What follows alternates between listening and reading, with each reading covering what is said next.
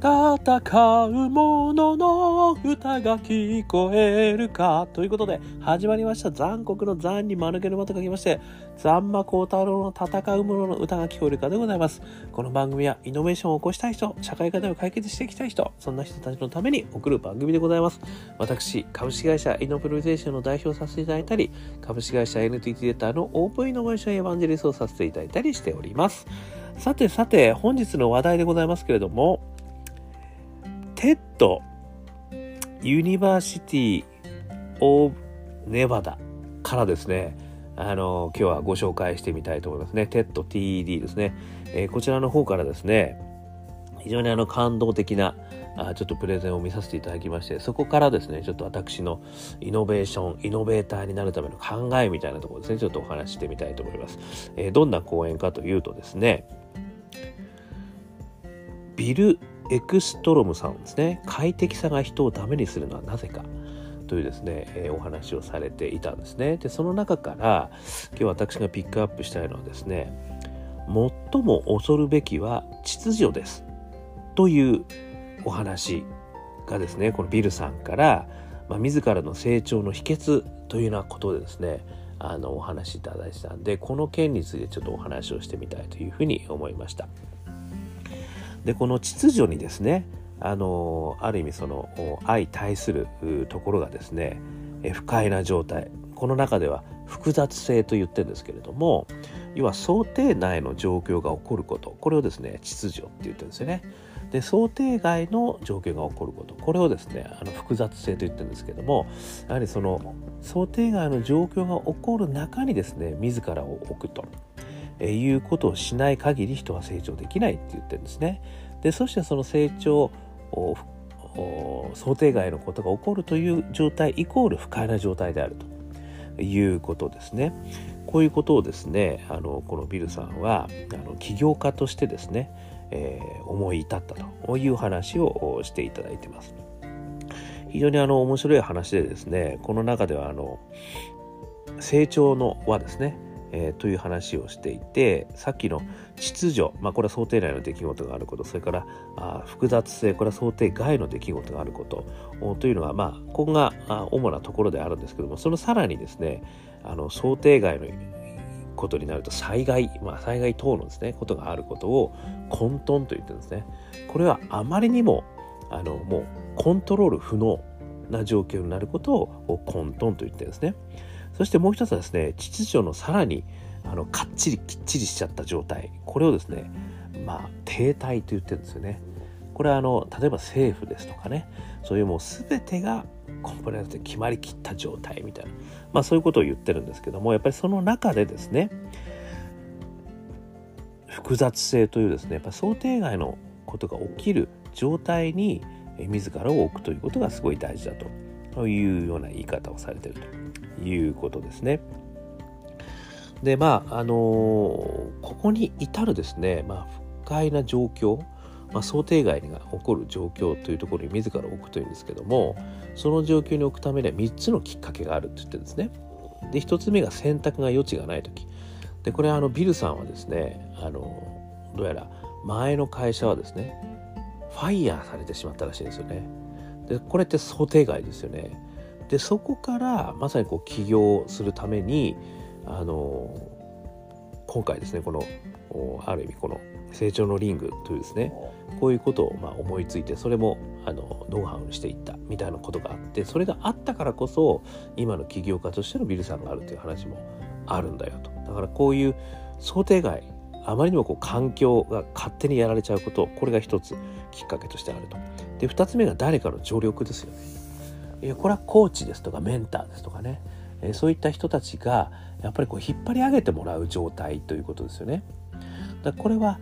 あえて自分でやっぱりコーチをつけるとかねあとはそのメンタリングにあえて出向くとかああいうことってこれって結構自分でできることですよね。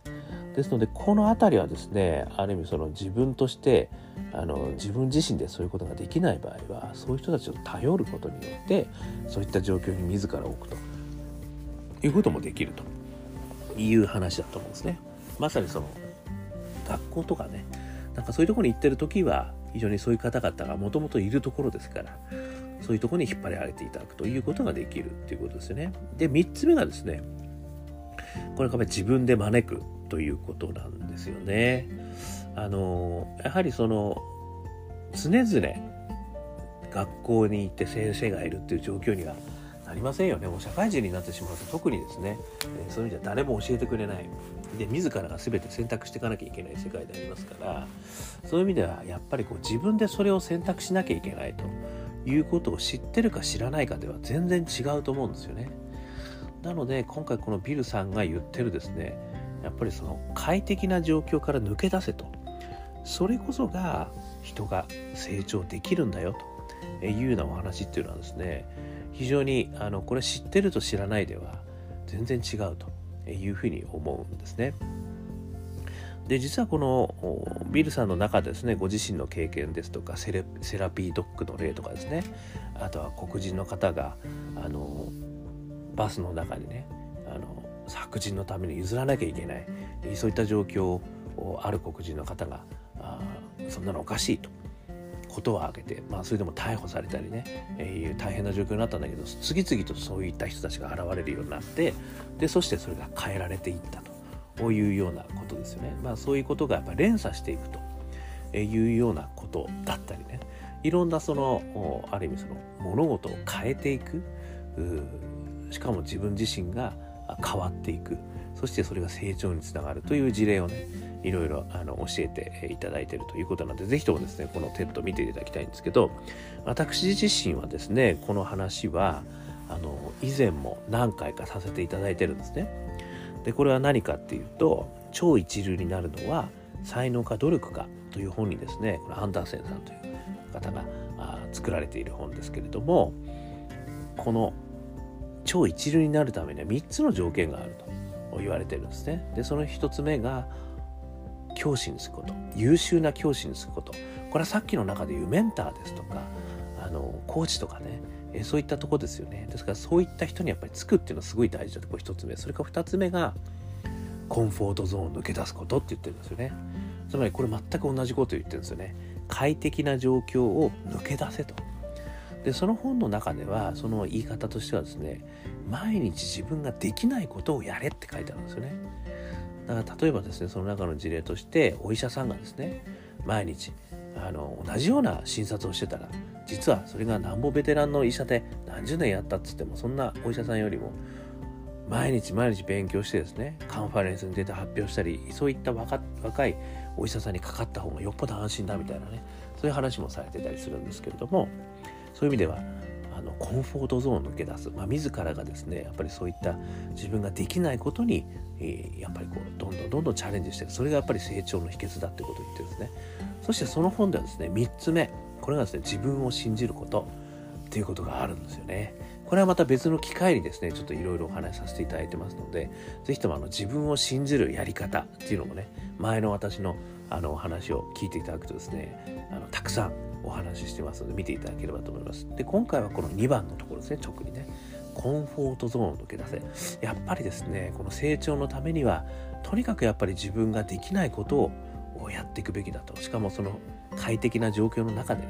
居続けてはいけないということをですねあのやっぱりみんなやっぱり言われてるということなんですよね。これはあの筋トレと似てますよね。筋トレもそういう意味ではあの自分の限界を超えることをやって初めて筋肉が一貫傷ついてそしてそれを収縮するためにあの新たな筋肉が大きくなっていくっていう話ありますよね。まあ、これの構造とも、まあ、似てますよね。そしてあのある意味ですねそのこれをやることにより限界もないということもですね実はそのアンダーセンさんの本では言われているんですね。しかも年齢も関係ないと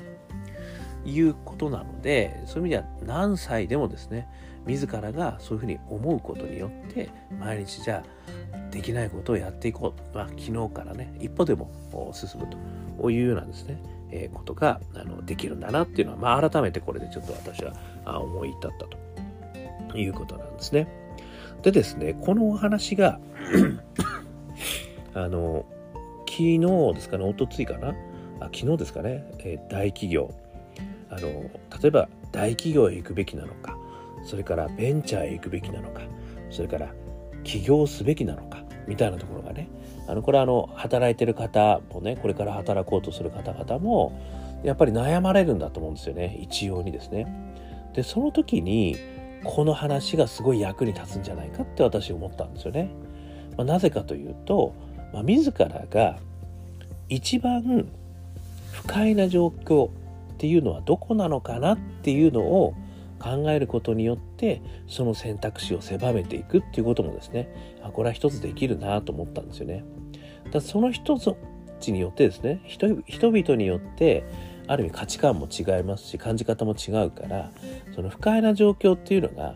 あのわからないですよね。ただやっぱり何か自分がねその中において、えー、やっぱりチャレンジをし続けるそんな状況に置くということで自分は成長できるなと思ったらですね大企業に行った方がいいのかベンチャーに行った方がいいのかそれとも起業してみた方がいいのか、ね、いうことはですねあのすごくこう選びやすくなってくんじゃないかなっていうふうに私はあの思うということなんですよね。であのまあよくですね話として聞くのは自分自身はもうちょっと勉強してからあの行きたいんですとかってねいう話もよく聞くんですよね。まあ、私が昔やってたオープンイノベーション事業創発室というねこのベンチャーと一緒にビジネス作っていくっていうところはかなりですね社内の中でもあの一時期は有名になってそしてそういったことやりたいんですって若手の人たちからすごいこう飲み会とかでね言われたんですけど公募を出すとですねあの公に募集の公募ですね出すとほとんど人来ないっていう状況が、続いたんですよね。これなんでなんだっていうことをね私もそれはねあの聞いたんですよ。お前だってあの飲み会の時絶対行きますからって言ってたよねと。いやあの時はね勢いで言っちゃったんですけどやっぱりですね私もうちょっと勉強してからじゃないとダメかなと思いました。ねいう話はねこれよく聞くんですよね。でここもですねそういう意味ではこのある意味最も恐るべきは秩序ですっていうところをねちょっと思い返していただきたいなと私は思うんですよね。つまり何かができるような形になってから行くっていうねやっぱりそういうふうに考えがちではあるんですけど思い切って飛び込んじゃうっていう選択肢もあるよってことなんですよ。それは何かっていうと不快な状態に自ら置くってことなんですよ。ね、なんとか自分が泳げるようになってから海に飛び込むんじゃなくて泳げない中で 飛び込めと、ね、いうことはねこれある意味あの私はやり方の一つだとは思いますね。そこにみんなやりなさいよって言ってるわけじゃないですよ。無謀なことをやれと言ってるわけでもないんです。ただ、やっぱり自分がやりたいと思ってることがもしあるんだとすると、飛び込んでみると。で、できない。当然。ね、ものすごい不快な状況ですよ。私もコンサル業界にですね、身を置いた時は、3年間お前は本当にできないやつだ本当にバカだねお前って言われ続けましたから。ただ3年後、なんか面白くなってきたぞと。そして5年目に入ったらですね、すげえ面白いと。もうどんどん仕事が取れちゃうみたいな状況になったんですよね。なので、まあちょっと時間かかりました。かかりすぎだよお前っていう話はありますけど、そういうこの飛び込んでみるっていうのはいいことですよね。私があの好きな言葉で、あのこれはあの受け売りなんで、あの例のサムライベンチャーズのね、榊原さんが言われている、できるかできないかではなく、やるかやらないかである。ね。これがねやっぱり私はここにもねちょっと符合するなと。だからこの快適な状況の中でいるっていうことはやっぱりできるっていうことですね。できる状況ですね。で不快な状況っていうのはできない状況なんですよね。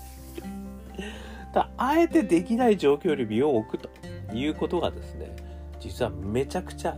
ストレスになるんだけど成長できる。ね。そういったところに身を置くということがですね実はあの自分を成長させるに一番早い、ね、いうことということも、まあ、ある意味言えるというふうに思うのかなっていう感じですね。まあ、あのイノベーションをですね起こしていきたいと、ね、なんか社会課題解決したい。もしくは何かやりたいんです。役に立つことやりたいんですと。いうふうに思われた方にはこの話もですねすごく参考になるかなと。要は自らをですねそのコンフォートゾーンから抜け出す位置に置いてみるってことですよね。もしくはやってみるってことですよね。だからそうすると何かこう一つ一つねあの自分のできないことが見えてそしてそれをこう解決していくというところですね。自分の力が。あの自らの地頭地力ねがこうついていくと。いうこともあると思いますのでやっぱりこうやりたいことがある人はですね思い切って飛び込んでみるということをこれ一つ言えるのかなっていうふうにあの思ったということでございます。えー、と言いながらですね今日も私まあクリスマスイブイブでもありますからスイーツを食べてしまいました。ね、すっかりコンフォートなことをしてしまいましたね。私としては。やっちゃいけないと思ってんだけど、実はやってしまった。そんな私にこんなことを言う資格は全くないんですけれども、ね、自分の人生を、えー、ね、口であの決める時には、皆さん、こういうことをね、考えたらいいんじゃないでしょうかとね。あの私はもう自分のことは棚に上げて、いつも喋ってますから、ね。私が、あの、できるとは全く思っておりません。ね。私も本当に全然できない。もうコンフォートに逃げたい人間